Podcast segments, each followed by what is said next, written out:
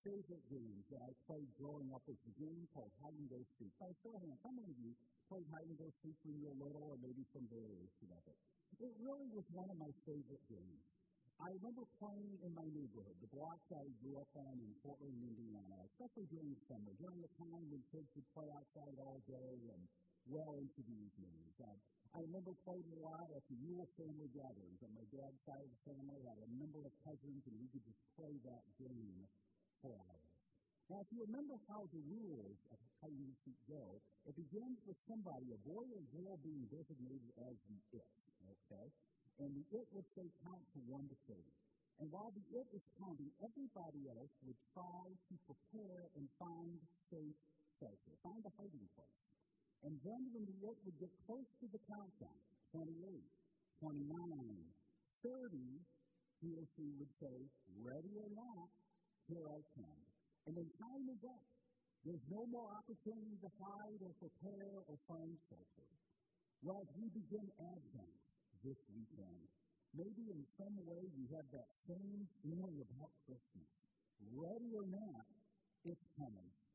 But I want to talk to you tonight about something much more urgent, much more important than a game of hide and seek or the fact that Christmas Day will be here in about three and a half weeks.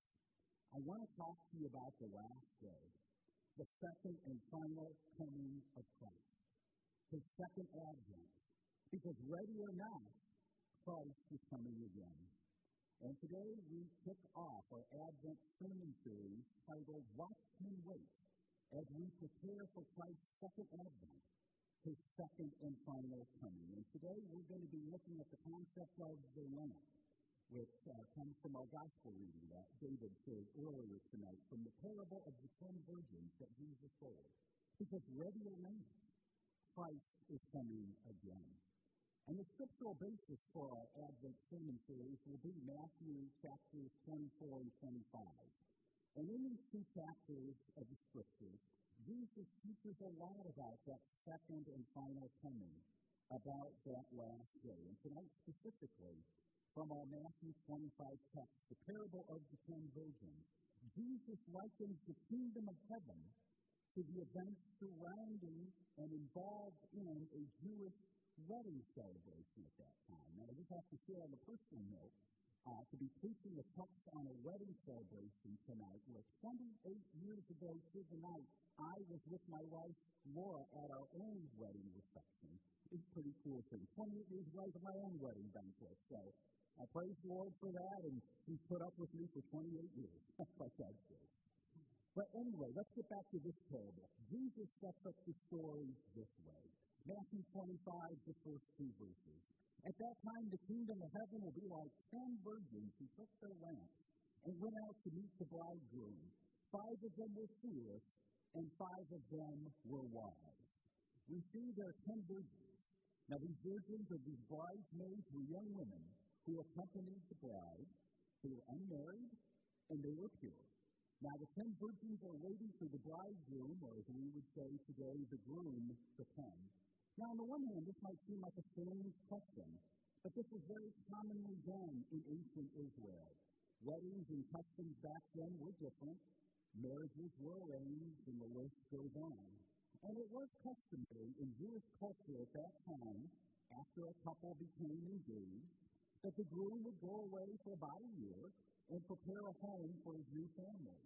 When he returned, a great wedding celebration would take place to commemorate the newly married couple. Now, when we think of weddings today, much of the day of a wedding in 2020 would center around the arrival of the bride. A lot of anticipation there. Much of the day is dedicated to the bride. It's been said that today weddings in many ways are all about the bride. Well, back then it was a little different. There was great anticipation about the coming of the groom. In many ways, the day was dedicated to the groom. You could say it was all about him. And there was a bit of mystery in the air as well, because no one knew exactly when the groom and his groomsmen would arrive. But the arrival, would be at night. It would be led by a torch presentation with shouts of joy coming from the wedding party. Now, when the groom finally did arrive, the bridesmaids would join the procession with their lamps, and they would follow the bridegroom and the bride into their wedding feast. Now, back then, it was a huge faux pas to show up at a feast, a wedding feast, without a lit lamp. In fact, any bridesmaid who came without a lamp would not be allowed in. They would be turned away at the door because obviously she had not prepared and was no friend of the groom. So, with that in mind, Jesus now breaks down the characters in this parable. He says five of the virgins, or five of the bridesmaids, were wise, and five of them were foolish. So, how does he make that distinction, the differentiation between the wise and the unwise ones? Well, he bases it on the actions. You see in Matthew 25, 3 and 4. The foolish ones took their lamps, but did not take any oil with them. The wise ones, however, took oil in jars along with the lamps.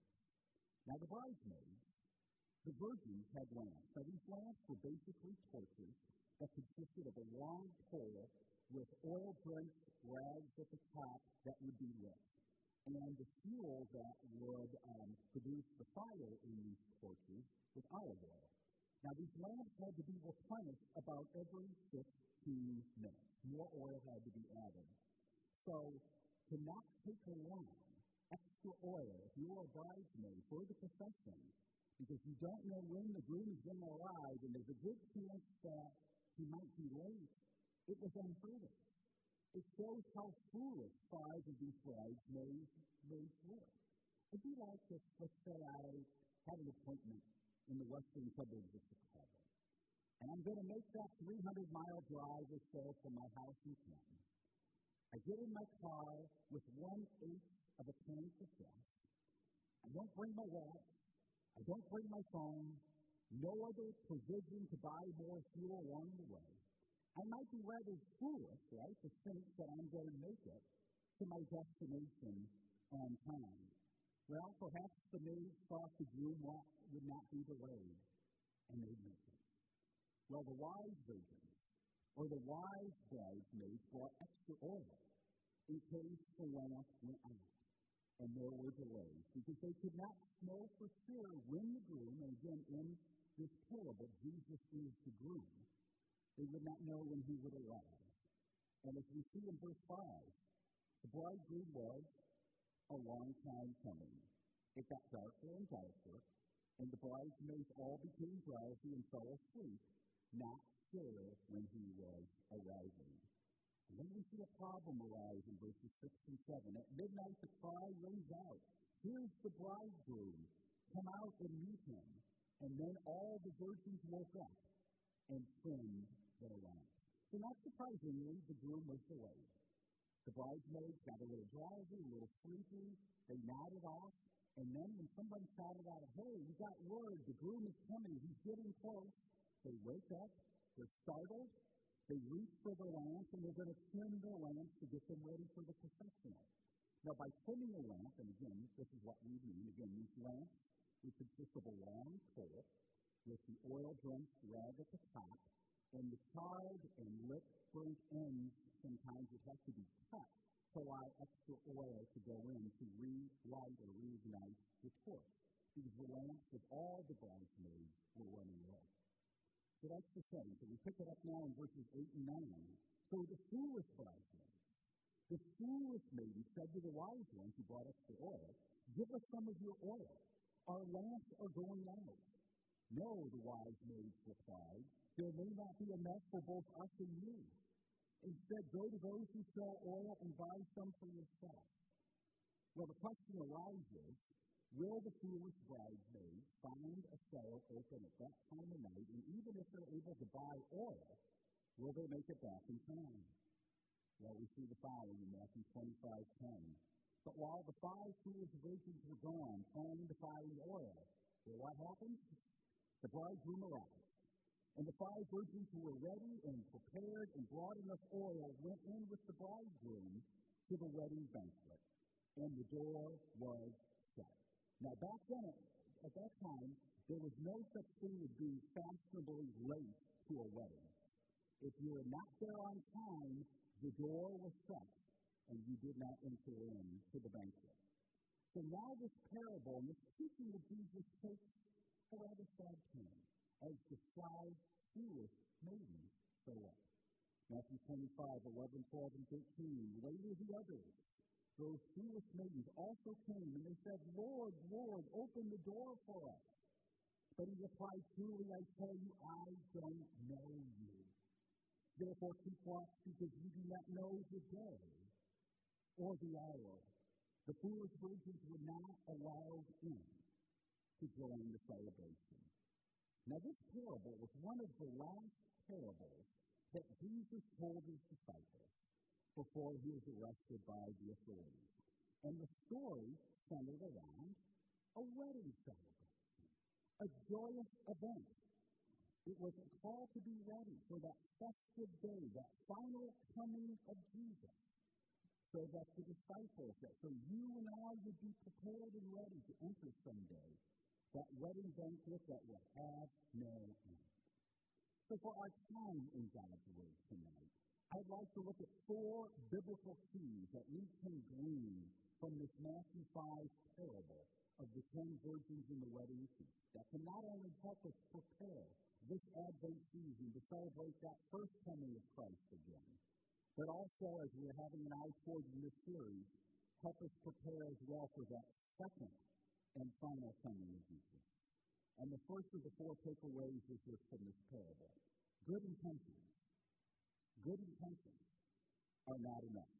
The five foolish maidens had good intentions. They wanted to serve the bride. They had choices. They knew how to use them, but they didn't follow through with enough oil, and they never were fully prepared. Now, um, as Brother David mentioned in his prayer, in a little over a month, we're going to say goodbye to the year 2020. For many of us, it might be a year we're really ready to put on a shelf and not look back on for a while. It's been a challenging year amidst the blessings that certainly God has bestowed upon us. But when January the 1st comes around 2021, people are going to be looking forward to a new year. And we do every January 1st. And as a part of that January 1st ritual, millions of Americans will make New Year's resolutions, right? Good intentioned promises. And of all the resolutions that are made, what's the number one resolution that's usually made at New Year's? Lose weight and get in better physical shape. So let's just say for illustration purposes tonight, one of us would have the goal of saying, let's lose 40 pounds in 2021, okay? So to act on those good intentions, maybe you would go out and buy a gym membership the first week of January, assuming that gyms would be open in the state of Michigan at that time. Okay, be one thing you could do. Or maybe, and or you go buy a stationary bike or a treadmill for your basement. Maybe you come up with a new diet plan. But good intentions alone will not take off the weight, improve our health, or alter our diet if we're not willing to buy the membership or buy the membership and actually go work out, if the treadmill or the stationary bike becomes a second coat hanger or hamper for clothes in the basement, if we make no changes to our diet, our health will not improve. The weight will not go down. To effective change, we have to work the plan right, work the tools, and have the discipline. Good intentions alone will not drop the weight improve our health and change our lives. Likewise, good intentions spiritually, good intentions alone will not shape and grow our faith and our spiritual character in Christ. For example, maybe we have good intentions, all of us, once the, the COVID virus gets under control, or once we get past the holidays, to get more regular in our worship attendance, either virtual or in person or once we get into 2021 and once the virus is under control, or once the vaccine is out there, maybe again I'll consider getting involved in a Bible study virtually or in person. Or I'll spend more time in prayer. I'll get involved in a servant event. Good intentions alone will not grow and shape us. Good intentions alone can sometimes result in our spiritual lamp running a little bit low on oil. Good intentions, as we see in the parable, do not guarantee good actions and outcomes. And that leads us to our second biblical key tonight from this parable. As we look toward growing in our Lord, as we celebrate His first coming in Advent 2020, and we anticipate that second and final Advent in the future. And it's this don't procrastinate. Don't procrastinate. We want to be ready. We want to be anticipating the arrival of the Master, the bridegroom, Jesus Christ, his second and final coming. We want to be ready for the entrance. In our parable, the five foolish virgins knew the wedding feast was coming. They had their lamps and they knew how to use them. They knew where to buy oil, but they chose only to bring a small amount of oil with them. They knew the groom was coming, but they didn't know when. Instead, they chose to come with minimal preparations, and when they finally did see the master, the groom coming, they didn't go immediately, right away, and buy more oil. No, instead they looked for someone else to try to bail them out of trouble. And that help never came. Likewise, our faith, our spiritual lamp, so to speak, can only grow in faith, trust, and love and readiness for Jesus' second and final coming by our own commitment, powered by the power of the Holy Spirit, to desire to grow each day in our relationship with the Lord, to have our Jesus time it's easy to procrastinate sometimes for all of us and to put it off for another day. To procrastinate in committing to grow in the most important relationship we'll ever have, that with our Lord and Savior. We know no one else's faith can save us, of course. It's a gift from God. It's a personal, saving faith relationship with Christ. Now let's look at this concept of procrastination outside of the spiritual realm for a moment, in another area. Let's look at the area of retirement. Many of us here tonight in the sanctuary watching via live stream hope to retire someday. Some of us are in that blessed position right now.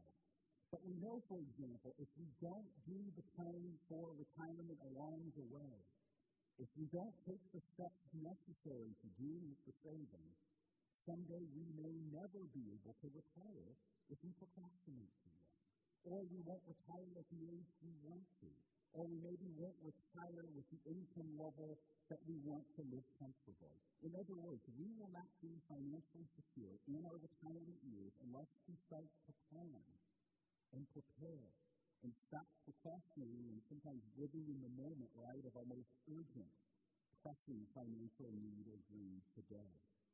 Likewise, Jesus recognizes how easy it is to procrastinate in other areas of life. He's calling us not to procrastinate in growing in our walk with Him, to be ready for that eternity, to be prepared for that banquet whenever that comes, because He desires all to attend that banquet. If we procrastinate, we were saved by grace and faith that we may never grow in that abundant life with Him as He desires until that day comes. He wants us growing with Him every day. Third biblical key from our parable from Matthew 25, the story of the wise and foolish virgins and the banquet, and what it means for our first Advent celebration, that first coming of Christ, as well as that one to come, is let's not cram. Let's not cram for the exam. Many of us may remember back in high school and college, cramming for midterms and finals, right? Uh, we have some people perhaps here tonight or certainly joining us live stream that are high school students, college students currently. And you understand what it means to cram. For those of us that have crammed along the way before a midterm or final, it means you're pulling all night, right? The night before the test is scheduled, trying to make up for weeks, if not months, of less than adequate preparation. Now, as a former high school educator, I always try to stress to my students the harmful effects, the counterproductive effects of trying to cram, learn everything the night before, versus doing a little bit of study and learning along the way. I think we've learned in our schooling that acing an exam, acing a course, mastering content does not happen overnight. We've got to work on it a little bit at a time. Students, you know when the midterms are, right? You know when the finals are. They tend to not be surprises. They're scheduled. And yet many of us do, many of us did, right? Wait to study perhaps for the last minute.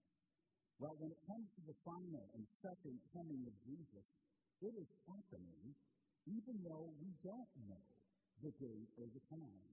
Jesus will come at second and final time and desires all of us to know him so we may enter into that eternal wedding banquet that will never end. And I think when we look at cramming in other areas of our life, particularly our spiritual life, it's easy to do. For example, many times I think, regardless of what stage of life we're in, we think that once I get to the next stage, I'll have more time, for perhaps, to have time with Jesus, more time to study His Word, more time to have opportunity to spend quality prayer time, get involved in service and other activities. I mean, we all struggle with it. I've worked that in different stages of my life. Let's start with the college years. We may think, well, once we're out of college, then I'll have more time to get back to worshiping regularly like I was uh, brought up to do, or studying the Bible, or take time to pray. Or once I'm out of grad school, or once I'm married, my spouse will be a good influence on me. Right? Once the kids are in school, that will free up some time. Once we get the kids off to college, well, once the kids are out of the nest, once I, once we retire, then we'll finally have the time to really get involved in growing daily in the Word, in prayer, other devotional activities, spiritual discipline. Now really have the time to proactively think about the people that God puts in my path each and every day that don't know Him to share the love of the Lord. I think it's easy for all of us to do. I find myself in that as well. It's easy to be waiting for the next stage because I'm just so busy right now. Well, fortunately, we are saved by grace and faith on, account of what Christ has done for us. And yet, we are saved by faith, but until that time of that banquet, He does desire us to grow in faith and love for Him as a reflection of what He's done for us. He desires us to grow in our faith and love with Him each and every day of our lives. If we try to plan, we may never fully on this side of heaven experience the full, abundant spiritual life that He would like for us. And that leads us to our fourth and final key that we can glean from this parable of Jesus about the wise and the foolish maiden as we prepare to celebrate that first coming of Christ once again in the next month with an eye toward that second and final coming this. Many people, many people we know are not prepared. And God wants all people to be saved. A majority of people on this 8 billion plus populated planet of ours, a majority of the 330 million citizens of this great country in which we live, I would contend probably the majority of people on the blocks in which we live in our neighborhoods, in Plymouth, in Canton, in Livonia, in Northville, they don't know Jesus. Many of the people we work with, go to school with, perhaps some of our family, they don't know Jesus as the way. They don't know him as the way, the truth, and the life. They don't know him as the only way to the Father. They don't know him as the only path to that eternal wedding feast. It's possible to be in close contact with Christ, to be in close contact with fellow Christians, to be a member of a church, to be a member of a wonderful church, such as St. Michael Lutheran, and sometimes not yet really know the bridegroom, and not possess that saving personal faith relationship with Christ. It's a free gift. He wants all of us to receive and accept.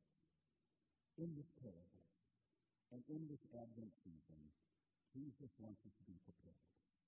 He wants us to be prepared to live in the joy and anticipation of that life, is, that life to come, which is a free gift from Him. That celebration that will be His second advent, that second and final coming.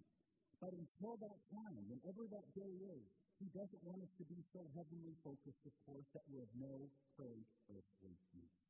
Because there's many people He puts in our path each and every day who aren't prepared.